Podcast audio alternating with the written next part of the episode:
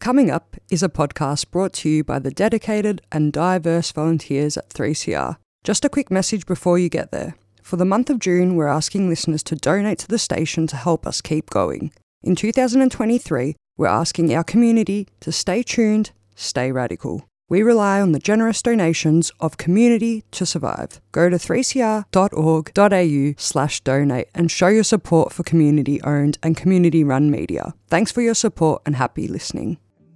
Heart is beating fast, and that's the rhythm I can dance to. I'm mighty glad I've got a chance to. That one big heart that's beating fast. Tomorrow morning, let it rain. Tomorrow morning, let it pour. Tonight we're in the groove together.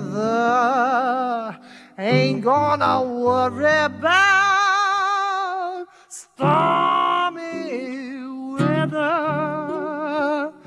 Gonna kick old trouble out the door. Beat out old trouble on the drum. Beat out old trouble on the drum. Beat out old trouble on the drum. And kick old trouble out the door. Beat me that rhythm on the drum. Beat me that rhythm on the drum. Beat me that rhythm on the drum. And kick old trouble out the door. Kick him out the door.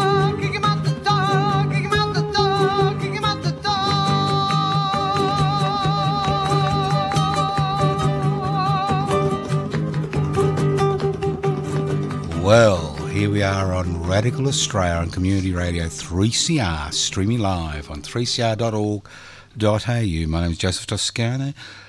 Young Kelly Whitworth, the world's second greatest producer, is busy doing things. So, can I remind you, before we talk to our guest who's on the phone, that Radiothon is still on till the end of the financial year. And here at Radical Australia, we need your support to continue broadcasting community radio 3CR. You can ring and pledge now 04 sorry 039 419 8377. You can SMS your pledge on 0488 809 855 or you can go to 3cr.org.au forward slash donate. Or if you're really radical, you can knock on the door at 21 Smith Street, Fitzroy. And unlike the corporate owned media and the government guild at ABC, we will let you in and collect your money. Now, I assume Kelly is fiddling around there for the buttons. Without Kelly, I would be nothing. How are you? Good. I'm just hoping that I've got my um What? Our guest all lined up correctly on the telephone Uh, yeah, we'd usually do live interviews. I don't know why we bother talking to Queenslanders. because it's radical Australia, not just radical Oh, Melbourne. Oh, so it means I have to talk to people outside the borders. Yeah, from your neck of the woods back up to Queensland today. Please don't remind me where I was born. You're from Queensland, Joe. You're No, from not. Brisbane. No, I'm not. And it's No, not I'm such not. a bad That- place. No, no, no. A lot of good people come out of there. Yeah, yeah, they come out. That's the key. They come out and they never go back. And the dregs are left behind. Oh, alrighty, righty. Now, sorry about that, Mr. Dreg. Now, who have we got? Andy Paine Are from there, 4 Triple Z.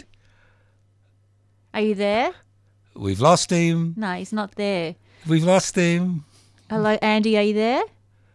Hello, Andy. No, he's not. So you're just going to have to. I'll keep I'll keep bullshit. I'll uh, sort it out. While I sort that out, Joe. The 3CR Radiothon is on till the end of the financial year. And why am I saying the end of the financial year? Because you can get a legal, legitimate tax deduction. That's right.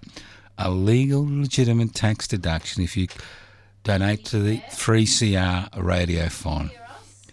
Ah, we can hear him. They can't hear us. 3CR. We're going to try again. Here we go. I told you she was the world's second greatest producer, Kelly Whitworth. The world's greatest producer is dead in heaven. Can't remember their name. That's how great they were. So, 039 419 8377. Donate directly. Knock on the door at 21 Smith Street, Fitzroy. We have our guest, Andy Paine. Hello, Andy. Hello. Yeah. Andy, this must remind you of 4 Triple Z, doesn't it? All the bumps, or, or, or you don't do you, you don't have problems there, do you? Um, we're a smoothly running ship at all times. I told you it was a Queenslander. They're invertebrate liars. They're confabulators. Were you born in Queensland? No, I was not born in Queensland. Where were you Um, I was born in Mudgee in central west New South Wales. That's not far from Queensland. That's near the border. No, no, it's um, yes. I don't know what you're thinking of. Some people in Queensland think I'm talking about Mudgeeraba on the Gold Oh, that's what I was thinking you were talking about. but Mudgeeraba. Mudgee is four hours west of Sydney. You poor thing. How come you found yourself in Queensland? Um, well, I did a lot of wandering.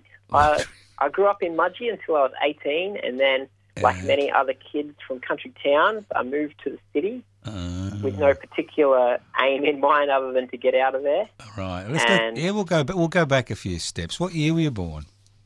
Oh, I was born in 1986. You're just a youngster. 1986. Youngster. He's a youngster. He's a youngster. He's a young one. So, what was life in Mudgee like for a little lad? Um, uh, there's good things and bad things, as anybody brought up in a country town would know. Mm-hmm. Um, I guess close to nature, it's built up an appreciation of um, the Close native to nature? environment. Did you live in the country? Uh, well, I was in the town, but it was a small town. Right. Uh, um, and so we had the kind of adventures uh, maybe that suburban kids don't get roaming Right. around uh, Right. town or in the bush. Uh-huh. Um, and there was lots of good things. And I think small towns, I think the community aspect there actually is has lots of advantages, but also disadvantages when you're a young guy and you want to experience the broad, wide world and not just the right. you know few few handfuls of people that live in your town. right. are, are your parents still alive? yeah, yeah, and they're they're still in Mudgee. Ah, right. We can't say any bad things about them then. I assume they're wonderful human beings like most parents. Oh, yep. I have a lot of appreciation for them. Any siblings? I have three brothers. Ooh, ooh, your poor mum. Wow. Yeah. Uh, it must have. Uh, what's the age gap between the youngest and the oldest? Well, it's roughly two years between each of us, so Eight Six years in total Six years. Oh, your poor mum. Six bloody smelly teenagers at the same time in the same house. Four, not six. Oh, you're right. Six years. She always pulls me up and corrects me. Andy, that's the great thing about Kelly. She- Oh, yeah. Behind every great uh, radio announcer, there's an even greater producer. That's right. What are you, a producer or an announcer? No, I'm an announcer. Ah. We do it all. It's Portugal that I'm not fortunate enough to have a producer like you do. Yeah, look, mate, that's the way it goes. We're the big. This is the big smoke, Melbourne. You're in Brisbane, you know. Now, school. What was primary school like in Mudgee? Oh, um, I went to Cudgegong Valley. Cudgegong. school. I like that. Cudgegong Valley. Could you? Can you spell it? Uh, C U D G E G E G O N G. That's embarrassing. It's the name of the river that flows through Mudgee. It's, Um, I think it probably flows into the Macquarie. I assume. I Um, assume it's a First Nations name. Yes, yeah, it's Wiradjuri country out there at Mudgee. You don't know what it means. Um, I can tell you that Mudgee means nest in the hills, and Mudgee is surrounded by hills. Um, the Cudgegong, I cannot tell you what it means. Right, right. You're surrounded by hills. Did you go out and kill birds when you were a boy? Uh, no. No, No, collect the eggs. birds fortunately safe.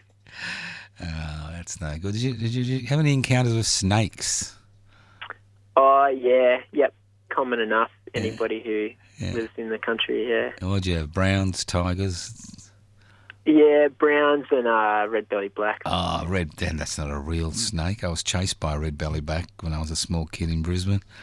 Yeah, that's not a real snake. You don't die from that. Bite from a red belly black. You just get. You know what? What red belly blacks are famous for? What is that? They kill and eat other snakes. Yeah, that's true. Yeah, they're Yeah. handy to have around They're handy to have around. Yeah. on a country property. Did you have any little petties as a little kid? Any pets? yeah, we did. We had a couple of dogs. Uh-huh. Um, classic uh, country uh, sheep you know, cattle dog mix.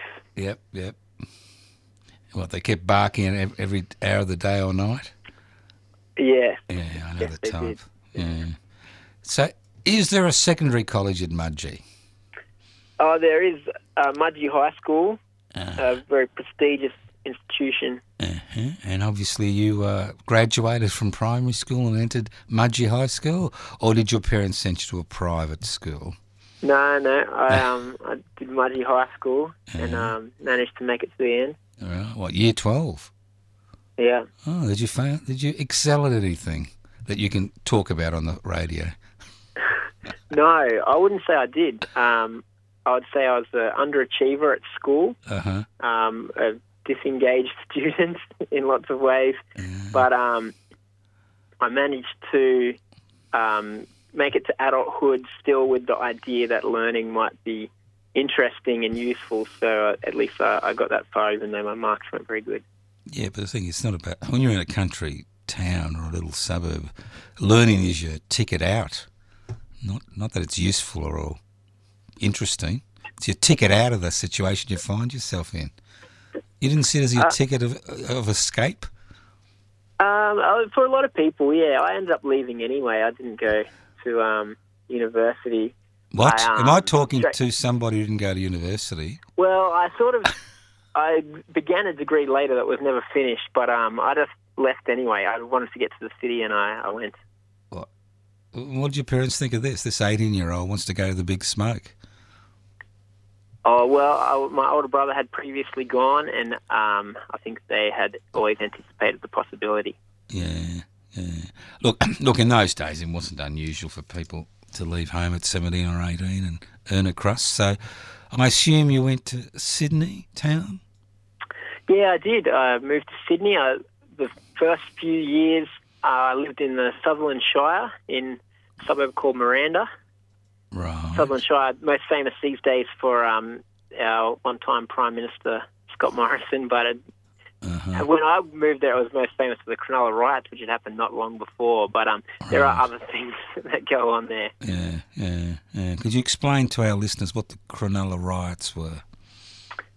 Oh yes, well that's right. It's a long time ago now. Um, But very Right, relevant. Very relevant. in the beginning of uh, 2006, after many years of, um, I guess, anti-Islam kind of propaganda in the news, and a lot of politicians kind of riding this um, horse of uh, anti-Islam xenophobia, it sort of exploded in Sydney, where the, in Cronulla, which was the setting because a lot of people catch the train to go to the beach in Cronulla.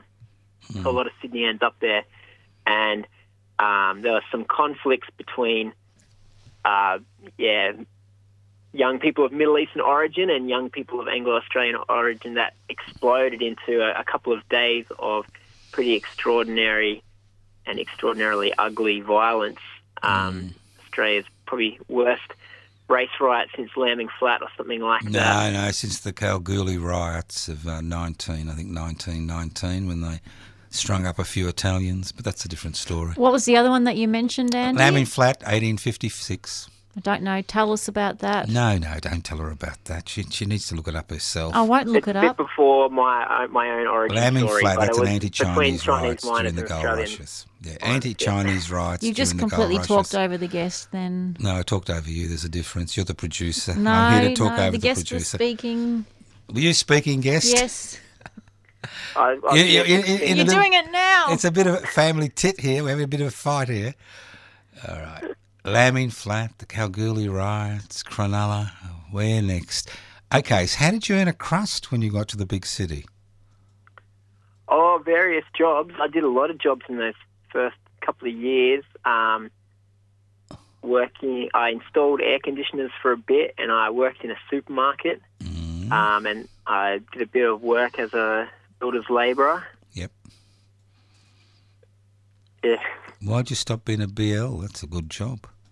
Oh, it's a. It involves a lot of travel all across Sydney, and is a sort of precarious way to um, earn money. And uh, my preference was to not have my life dictated by where I had to go to earn money, and so I I didn't like having to travel around all the place and wait by the phone to see where I'd get some work. Oh yeah, so you were one of these um, what do they call them? Hire people, labour hire people, were you? Uh, yeah. Yeah, yeah, that's that's not a real job, mate. No, and I wasn't very keen on it. I actually, um, some of my experiences working there helped form this kind of idea that I had that I would, for the rest of my life, try to minimise how much paid work I would have to do so I could do the real work that I wanted to do, which was sort of activism and. Um, hang on, hang on, hang on. Did you hear world. that? Kelly used the A word, Yes, activism. It's allowed on this show. Well, when did that happen? It sounds like a disease. You caught activism, and and at such a tender age. What, what Yeah, made well, you? What, what made you think about? Well, you're in the city. You're 18. You're 19. You should be enjoying yourself. Drugs, sex, rock and roll, and you're, you're talking about activism. What happened? Oh, well, there certainly wasn't. There was a lot of rock and roll in my life. I was very interested in music, but there wasn't uh, much drugs and sex because um, I was a, a committed Christian, Uh huh. uh-huh. Um, That's good to know. Yep. and I guess it was through exploring as a young person what that meant Mm. um, that sort of led me into activism of what what did it really mean to live a kind of life based on your values and um, Mm. based on some of the um, the teachings of Jesus that aren't always prioritized in um, the way the message is put across. And so, thinking about those kind of questions led me into thinking about environmentalism and social justice, and it led me to seek out activists, even though I was living in the suburbs and there weren't that many around in my immediate surroundings. But in the end, it got me to, to seek out people who might be on the same path. Well, it's beginning to make sense now. Morrison lived in the Shire of Sutherland. You had your activism came from your Christian beliefs. You're in the right area, weren't you?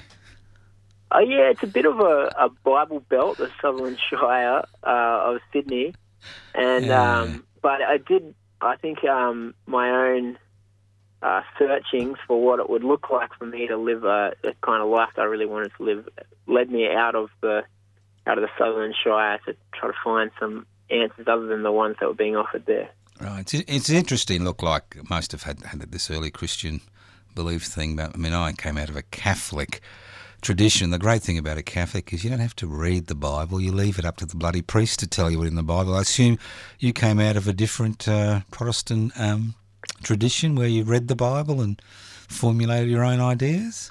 Uh, yeah, yes, Protestant tradition. Yeah.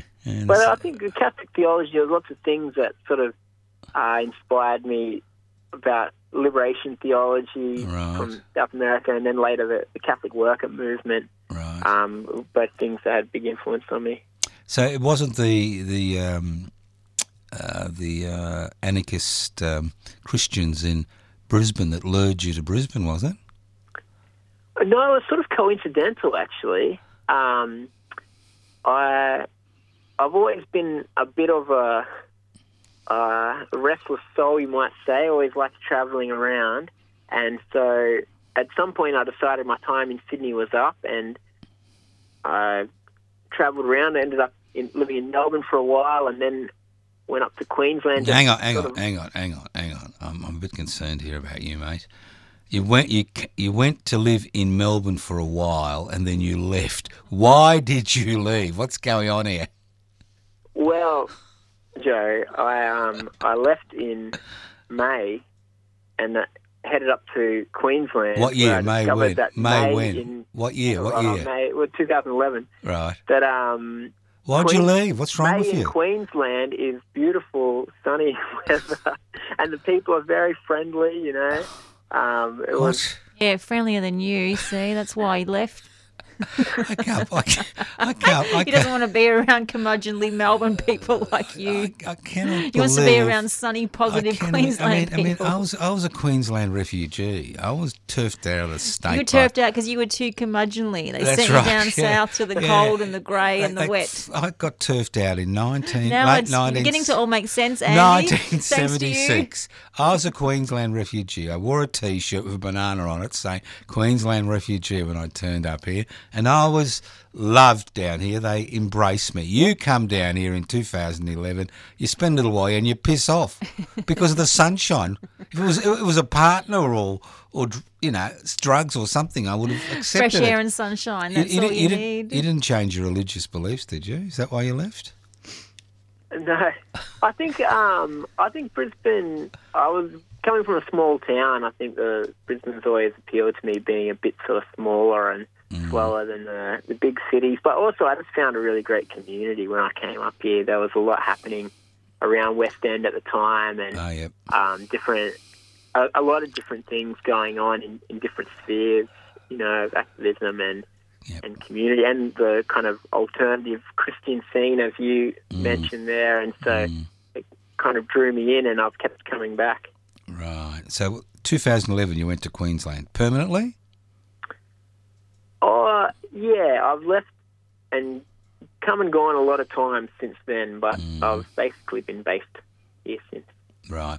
When you said you do a lot of travelling, was that internal travel in Australia or travel overseas? Mostly in Australia. I have been overseas uh, a couple of times, and I've actually just got back in the last couple of weeks. I've been in the Kurdish region of Iraq, but um, mostly I travelled in Australia. I spent a lot of time going up and down the east coast and out to um, the centre of Alice Springs a few times, and a, a bit of time on the west coast as well, and, and North Queensland as well. I spent a couple of years in North Queensland as part of a uh, a Adani campaign. Tell us about that because that's that was a fascinating campaign. Yeah, well, it was a, a huge campaign in lots of different ways, and there was uh, a lot of different facets to it. And so, in in all the cities, there an attempt to kind of mobilise general feeling about climate change into a specific goal to try to shut, stop Australia starting new coal mines, basically, and the opening up of a new coal basin in the Galilee Basin in Western Queensland. Um, was a thing they thought, well, we can stop this. We can stop one mine, we can probably stop this whole reserve of coal. And so it was a strategic decision to focus on that mine. And there were lots of different things done, including making small stop Adani groups in local neighbourhoods, which was a very um, useful idea of organising. But also, a bunch of us went up there to sort of live in the area where it would be built and do what direct action. And so So, what type of direct action were you involved in? well, for a couple of years, we had many, many people go out and uh, attach themselves to machinery and to stop construction work or different things. We also were keeping an eye on environmental breaches and things like that, and um, trying to work with locals up there as well who were against the mine to try to uh, amplify that voice a little bit when the, there was so much of the media was saying how you know how everybody was for the mine. Yeah, and how evil you people were. Yeah, that's right. That's right. You lost the election for somebody, if I remember correctly. That's the way it works. Yeah, you were so it's effective that you to have somebody to blame if you lose an election. Yeah, yeah, because you were so effective, you know, that you lost the election. So, how did you survive? Oh, we had a, a great community up there. We had a block of land that we lived on. That um, a bunch of people were kind enough to support us to get this block of land, and then we built a community. We had you know permaculture gardens there, and we were like a a kind of communal camp life of cooking and cleaning and doing the those tasks as well as the campaign life of you know trying to contact media and sneaking out onto a Adani site and you know disrupting work and things like that. So uh, yeah, all the different roles were kind of covered, and um, as well as I guess trying to live together and and try to forge what other kinds of community might look like and other kinds of living. Right. So, you're trying to implement your ideas in a practical sense? Yeah, I think so. And it's one of the great things about campaigns like that is that you're not just doing the political side of it. When you're living together, you're um, yeah, you're trying to figure out how how we can make this world work communally, right? In a in a way that might be not so destructive as the kind of individualist, consumerist way we live now. Um, but also, I think there's something transformative about people enter that space and they they don't just enter a a space that looks much like the outside world, except you know we talk about a different end goal. But actually, it looks different. The way that you're living looks different, and it it opens up kind of new new possibilities in people's minds. And so I think spaces like that, these kind of temporary autonomous zones, are, are just so important for um, for any kind of different futures. And do you think your uh, Christian beliefs helped you in terms of um, being incorporated in this type of um, lifestyle? Yeah, it's a, it's been a a long journey, I guess, of um, figuring out uh, belief, and I'll, I'd say I'm still on it. But I certainly think that the um, I guess that fundamental kind of uh, Christian idea of you know there's something wrong with the world, right? And there's a, a possibility for transformation. You know that uh, there is hope that we can transform the way. And uh, Jesus is very much a social teacher as well. So much of his talking is about how to relate to other people and things like that. And so I think um, that yeah, that's definitely informed what I've done. And I think as well that it it comes with that it helps you to stick out kind of hard times when if you're not just purely pragmatic about what you're doing, if there's some kind of uh, spiritual ideas behind it, uh, it helps you to stick out difficult times and to find purpose in, in what you're doing, even when it doesn't seem to be working and, and things like that. So I think it has helped. Right. Now I'm going to have to do something very evil, Andy. I'm going to have to do a community announcement. This is Radical Australian Community Radio 3CR. My name is Joseph Toscano. Kelly Whitworth is the producer, and we're chatting with Andy Paine from the land of the sunshine, Queensland, the land that belongs to the Queen Victoria. Now, Andy, Yeah. I'm just thinking. You shouldn't be thinking on live radio, should you? But I'm thinking, Andy. I'm a bit concerned about you. You sound too good to be true, you know. You're going to dig up some dirt now. No, no, I don't want to dig up dirt. I mean, you just, you just sound such a reasonable, calm, wonderful human being. And I'm used to talking to people who are wrecks, basically, here on Radical Australia. Society's kind of have been wrung out, kicked aside, and they're all miserable. And no, I'm just joking. Northern Iraq. Why Northern Iraq? Uh, yeah, well, my wife Beck, actually. Hang on, hang on. Did you say wife Beck? When did all this happen? Oh, yeah, we skipped over a few chapters in the. Yeah, yeah. Well, hey, I thought I thought you were just just one of these, you know, really strong, alone activists who lived your, what we used to call the anarchist warriors. You know, they the anarchist troubadours during the Spanish Revolution. They no sex, no coffee. They wander from village to village, spreading the word. I thought you were one of them. I did live somewhat the uh, anarchist troubadour life for quite a long time, but in recent years I've um, moved towards a more settled existence. What happened? What happened, mate? Where, Um, where did you meet? What's going on here? Well, uh, my wife Beck has her own sort of history in um, Brisbane activism. She grew up in an activist family, and so I actually, or one of the Christian anarchist uh, families, as you you um, Yes. mentioned at the start of the show. Yep. And um, so I I met a family very soon after coming to Brisbane just by running into people. And, um, it's the and old then- pheromone trick. Yeah. Well, I didn't meet Beck actually. She was not around at the time, but um, we ended up making uh, living in communal houses, um, Uh-huh. hospitality houses, where you open up the doors to whoever needed a place to stay. Many, Right. Many different people came and stayed, and we tried to do political organising out of these houses in Mhm. the tradition that's uh, known as Catholic worker. That's right. And so, after living together for a long time and doing lots of different things together, and also doing different things, Beck moved to Iraq as part of a organisation that um, was called Christian Peacemaker Teams and is now called Community Peacemaker Teams. That goes to uh, war zones around the world, conflict zones, and tries to work for non-violent solutions to some of these big conflicts, just to try to prove that it is possible, you know. And so um, CPT has been in Iraq since the American invasion in 2003, and they've had various ups and downs since then, and have ended up permanently based in the Kurdish region.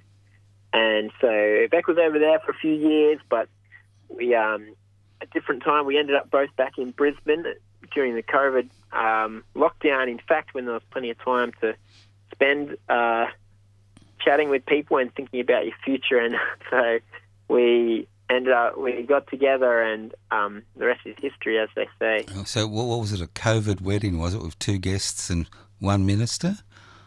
Um, we were worried for a little while that it would look like that, but in the end, um, all the um, all the regulations dropped away, and we could have a, happily have a gigantic wedding with all of Brisbane invited, and Right. um, Sounds great. I wasn't invited. and um, and glorious sunshine, of course. Yeah, boy, really, boy from Mudgee, boy from Mudgee meets Catholic worker, Christian anarchist girl, and goes to North Iraq. We could do a movie with this. Can I get the Can I get the exclusive rights? it's quite extraordinary when you think about it, isn't it? Um, yeah, I think. I it's not not, not think- odd, you know. It's not the type of story in here normally, do you?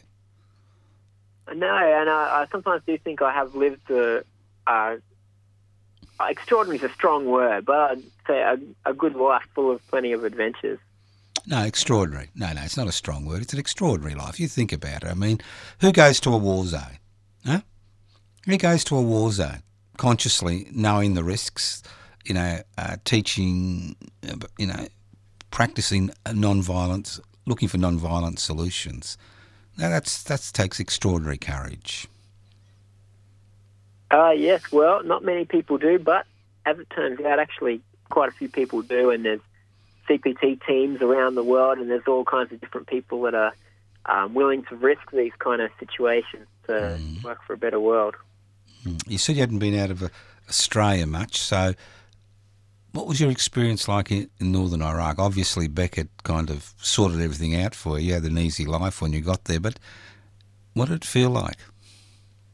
Oh, well, I think one of the good things was that because we were volunteering for an organisation, we had links to people that were, you know, local Kurdish people, and so we didn't have to just wander around aimlessly as tourists. Hmm but rather we, we could go and meet people and talk about life in Kurdistan and, and talk about the struggle, then work together as well. I think that's really important, actually having a, something to contribute in a place as well.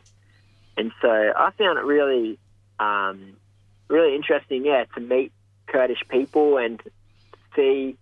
Um, it's a very social culture, a lot, I guess, a lot less individualistic than our own. People are very connected. Um, big extended family networks and um, strong community links. And there's a, a lot of very inspiring political action of, with very high stakes there, you know, where you've got activists going to prison and uh, people being disappeared, and of course, you know, bombs being dropped and uh, all kinds of things. To see that people are still committed to um, going out there and trying to work towards just basic things of truth and um, fairness and uh, democracy, openness in politics, and things like that. Hmm. So, how long were you there for? Uh, we were only there for a couple of months, Right. two months. Oh, that's plenty of time to get killed. Well, we managed to survive. That's good. And um, I just want to go back a little bit. Now, you're you're associated with that horrible mob at Four Triple Z. Is that correct? Yeah, that is correct. I've been this year is my tenth year involved in Four Triple Z. Well done. Oh. I'm nearly 10 years here at 3CR. Oh God, you s- people. Skies. How long have you been here, Joe? You don't know. 46, 47? 46 years. Oh, God. You think I get a proper job by now where they pay me? You know, I'm sick of being a volunteer. I assume you're a volunteer at 4 Triple Z. Yeah, that's that's the beauty of community radio, isn't it? No, it's not. We're, not there. We're not in it for the bucks. I can assure you we're not in it for the bucks. The days I've come here and I've just thought to myself, what's the point? But more to the point, why did you go to 4 Triple Z 10 years ago? Yeah, well, I always loved radio. I think growing up in the country in the 90s, I think um, radio was a link to a bigger world, you know, and, it, um, and so it had a big influence on me then. And, and community radio, once I moved to the city, I often listened to community radio wherever I was. And I knew people that were involved at 4 Triple Z, and of course, they're always looking for people that want to do the, the hard work of, I guess, interviewing people and doing news and current affairs. You know, sitting there playing your favourite songs is also somewhat hard work, but it's much more hard No, work it's- going out no, and it's- doing, it's not hard the work. political side. That's the trouble with community radio. It's become just a music fest, in my opinion.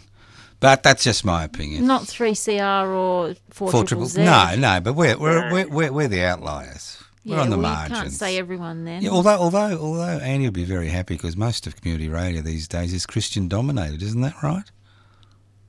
Uh, yes, well, there are plenty of Christian community radio stations. Yes. Um, no doubt about it. And I think community radio, it does offer something. I, I think in our world, our current media kind of landscape of the internet, it's just so depersonalized, decommunitized. You know, we're just all individually writing these sort of currents of cyberspace or something. And I think there's something very valuable about media that's kind of tied to a, a physical place and an actual group of people that we can connect with. And so I think it's been a bit of a struggle competing with the internet, but I think um, we're going to more and more see how important um, local independent media networks like community radio are. Well said. That's why it's called community radio. Just let you know, Kelly and Andy. I know you're young, but it's called community radio. Look, you're quite right. I mean, um, it's a little bit like doing a Zoom meeting and doing a face-to-face meeting. I've had two face-to-face meetings today with groups of people, and they've had a Zoom component to them. And you look at the people on the Zoom and you think, you poor suckers. You're right. It's real. It's physical. It's real. You've got a community. you've got to interact with people. you've got to find guests. You got to learn the technology. Although I, I've never learned the technology. Obviously, that's what Kelly does. That's her job. But you know, did you learn the technology? Did you learn to push the buttons and all that stuff? Oh, yeah, yep. I've um, had you to sucker. all kinds You of things. sucker. I've- in the last year or couple of years actually, I've been enlisted to record the show every week from wherever in the country I happen to be, which has been or outside of the country, which has What? been lots of different places. And so, Did you, you know, did you, did you record amazing- stuff from Iraq and send it to the station? yeah, yeah. So Oh, it's been quite a technological um, journey to try to work out how to do this from all kinds of different places. Look, if you ever leave 4 Triple Z, 3CR is waiting for you. You know that, Andy? Just in case you want to come to the real world. Yeah, well, he's well loved here, and he is. Is We'd he? love to have him here. Well, we'd love to have him. A technological genius. you know, it's hard enough to push a button these days. So, how hard has it been that technological journey for you? Um, oh, it's been good. I, I suppose the technology isn't so hard. Um, we had some, yeah, me and Beck, we travelled across the country last year after getting Mm-hmm. married. We did an old-fashioned honeymoon, except that it went for a year and took us to um, primitive farms in New Zealand and war zones in Iraq, as well as lots Right. of scenic places around Australia. What, what do you mean? And, prim- um, what do you mean primitive farms in New Zealand? This sounds. Well, Well, did you do? Did you did you story. do naked weeding or something? Is that why no, they were no, you're sidetracking me. But um, I, we spent a couple of months. Beck's sister lives on a farm in New Zealand where they live with virtually no uh, electricity and no kind of farm machinery. It's just sort of Uh-huh. peasant farming by hand and with some. That, uh, that's what I do, mate. That's like what that. I do. I know all about that. I just harvested 3,000 garlic I hand planted and hand weeded. Wow. That's not primitive, that's What's real it like being farming. in the studio with him, Kelly, after all that garlic. he's not bullshitting either. He's telling the truth. I mean, I, I've, I've done that type of farming for years. It's not primitive, it's real farming. He said he's got a green arm, Andy, not a green Thumb, thumb. that's right. And uh, you just got to turn the soil. It's a wonderful thing, turning the soil on. I, I, I give my love to Beck's sister and all the people down there because it, it is it's a different type of farming. You go out, you break the soil by hand, you plant by hand, you weed by hand, you chase the rabbits away by hand. yeah. And you thought that was primitive. Well, that's just a, prayer. I think it it has a lot to say for our future, right? As we're facing kind of climate disaster, as we, we're going to have to figure out ways to live with the land, and I think what they're doing actually is pretty vital for um, reminding people that there are other ways to live. You know, that aren't quite as resource intensive and aren't quite as destructive. Yeah, but what are we what are we going to do about our videos and our television sets and our social media? And isn't that what we really want, Andy? Isn't that what the pe- people want? Yeah, well, in theory, we could have all that kind of um, modern technology also with a sustainable way of living, but I'm not sure it's going that way. And so, yeah, we, we might have to figure out some different way of doing things. Yeah, I think we do. I think we do. Now, you said you and Beck had a, a year's honeymoon. Oh, yes. So How- we how travelled did, how did- everywhere. what, did you just go around working on farms and things, you know, provide labour for accommodation and food, or Um, no, we actually we did up a, our car like a station wagon, Mhm. and so we could stay in there. And then we did stay with different friends across the country from doing activism and things like that. I've got lots of contacts in different places, and so we stayed in a few places with various friends, and other places we would camp or stay in the car, and got to see some of the very beautiful places in this country that I'd never managed to get to before.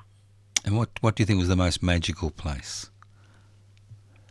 Well, on that trip, it was great to go up to the northwest part of the continent, and I love coral reefs, and so it was amazing to snorkel on Ningaloo Reef hmm um, out there. And also, there's some incredible, big, like gorgeous. Karijini National Park is an incredibly beautiful place. I mean, we went to Kakadu and things like that as well, but I think not many people on the east coast know much about Karijini, and it's a long, long way away from anywhere. But um, very, very beautiful place. Mm. Well, sounds great. So it is. It is a lifestyle, isn't it? You've created. You and your wife Beck have created a lifestyle for yourselves where you're not actually, you know, working for the man. You're basically working for yourselves and your communities. Yeah, well, uh, has just got home from teaching just now. She's uh, but she's doing relief teaching at the moment, and um, my own paid work is still basically um, labouring work, unskilled labour work.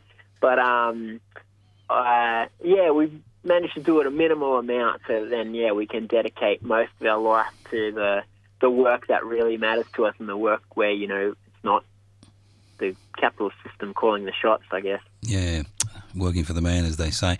So, when you say, can you define activism? A lot of you know, it's a word that a lot of people are beginning to use these days. But how do you define it? How does it def- part of your life? Yeah, well, I guess it can look like a lot of different things, but I guess the key part of the word is being active, and so I think that means being intentional about trying to influence the world in some way in a, a direction that you think is positive. And so there, there's lots of thing we lots of people might sit at home and think, oh, the world should be different, or the world would be better if it was somehow another way. But being an activist means trying to figure out how can I be a, an active player and, and go out and, and make some influence to try to make the world a bit more like like the one we dream of, you know. Yeah, that new world in our hearts, as they used to say. So, it looks like you and Beck have done something unforgivable for an Australians. You've torn up your membership of the Gunner tribe and your membership of the Somebodies should do something about that tribe, and you've joined the activist tribe. Yes. That's that's yeah. very un-Australian. You realise we we just like to sit back and watch. Yeah, I think that's not limited to Australia either. You know, how many but times? yeah, I, I mean, there is a wonderful tribe of people I, um, and community of people that once you do step out there, you meet. There's, there's all kinds of people doing very interesting and inspiring things. Mm. And does Christianity still play a part in your life?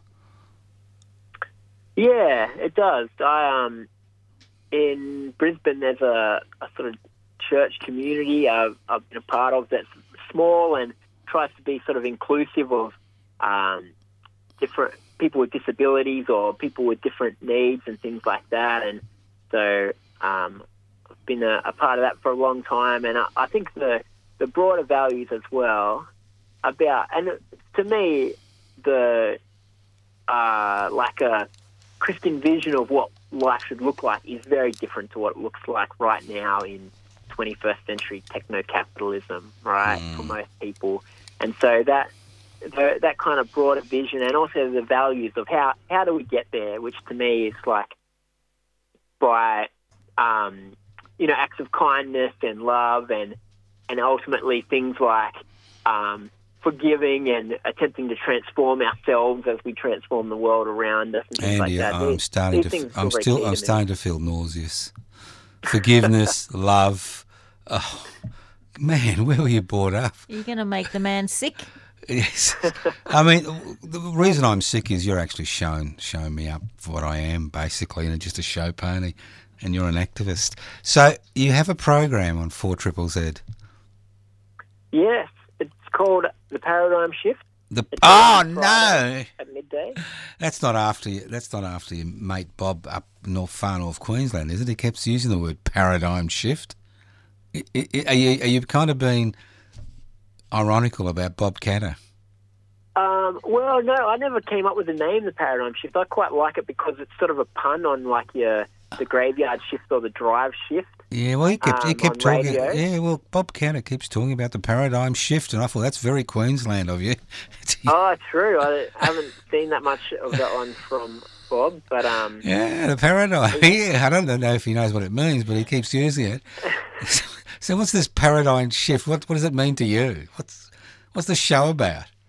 Um, well, the show is about, I guess, trying to envision different ways of being, and, and so mostly Hang on, what hang I on, do hang is on. try to, Different ways of being.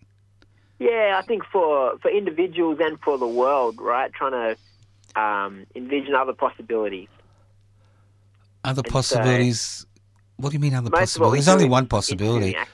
You got to worship Mammon. There's nothing else you can do in a capitalist society, mate. Are you some type of radical or something? I have been accused of being that. Have Uh, a radical Christian? yeah, well, all kinds. I've been called that and uh, many other things besides. Yeah, which we can't talk about on the show. But, but it's interesting, isn't it? It is fascinating, isn't it? Here you are, you're talking about other possibilities which are quite viable and have a minimal impact, you know, on the world the people around you, and people call you radical. They should call you conservative. Because I keep Yeah, I, I keep I- saying to people, I'm a conservative. I want to conserve things. I don't want to destroy things. I'm not a capitalist.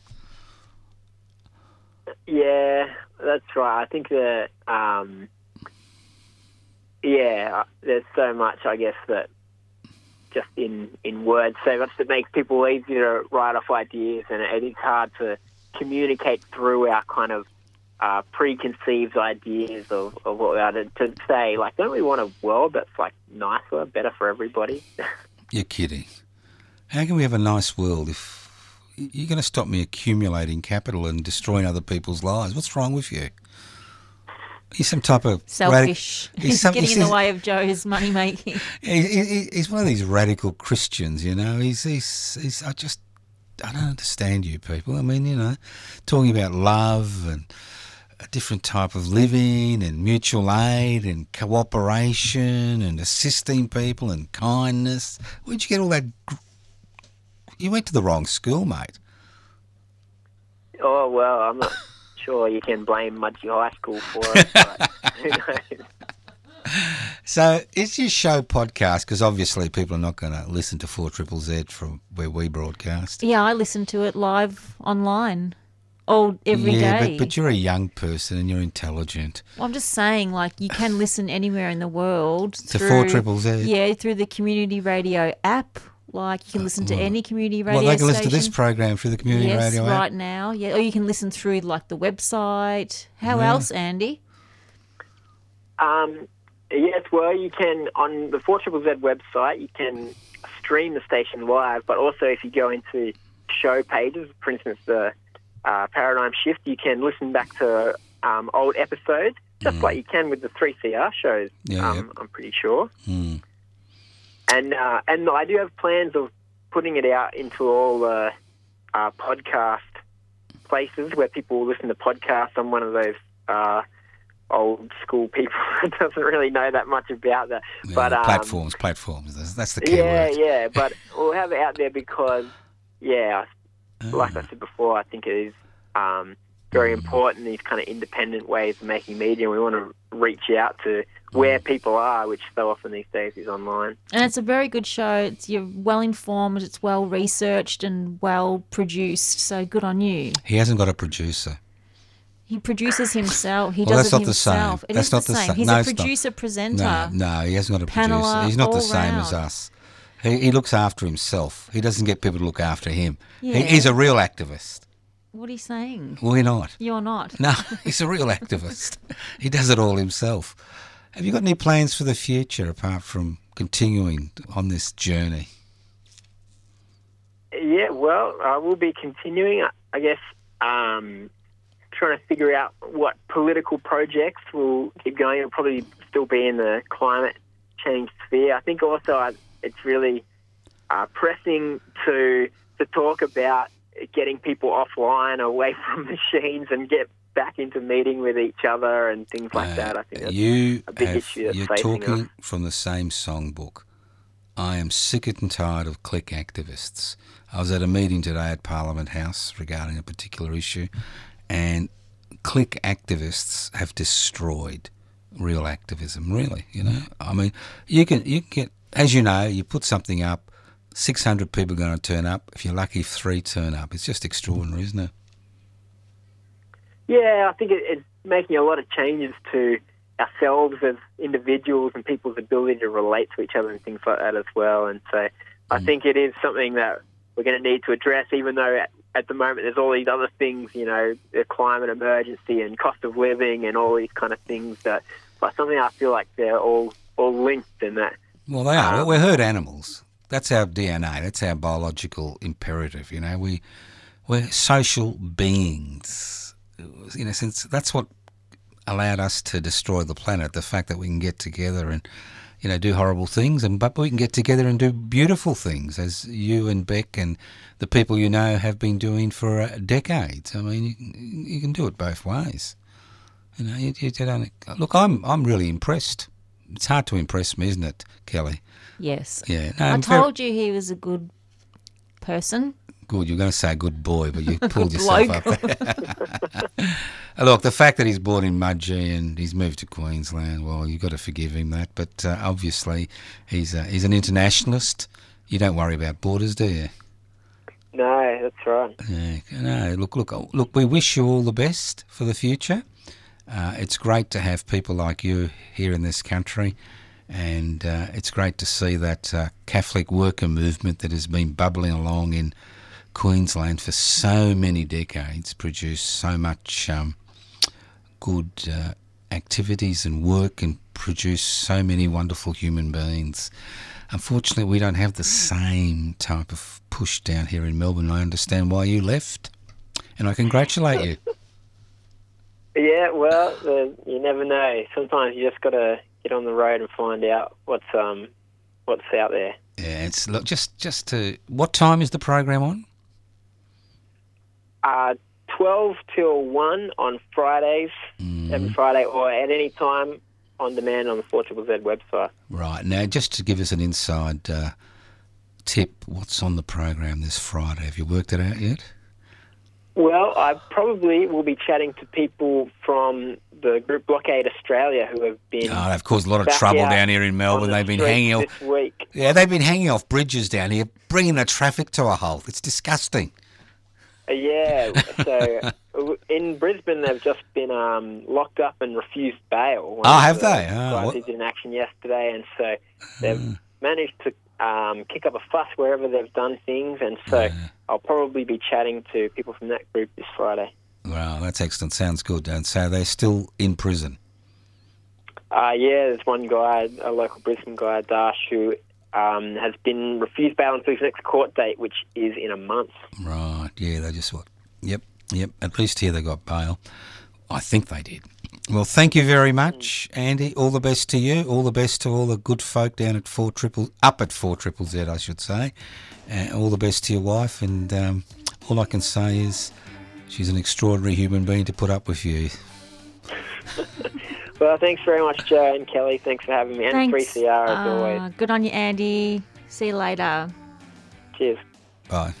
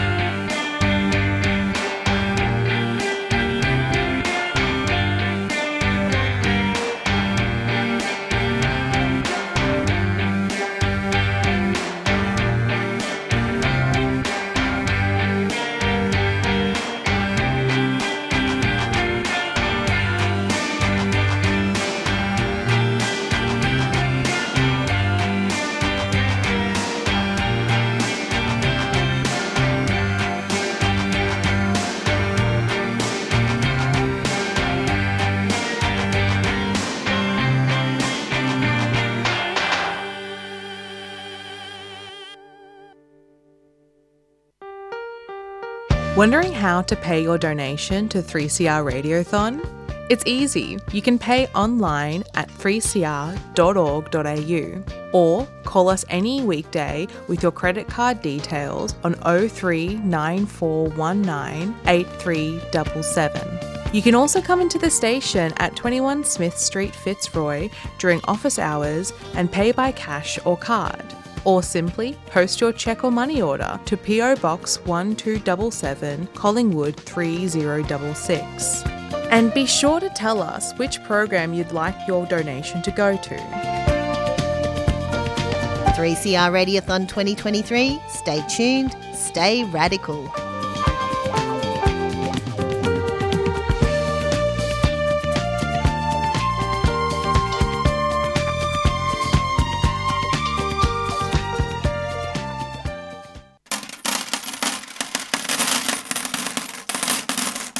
Did you enjoy listening to that podcast?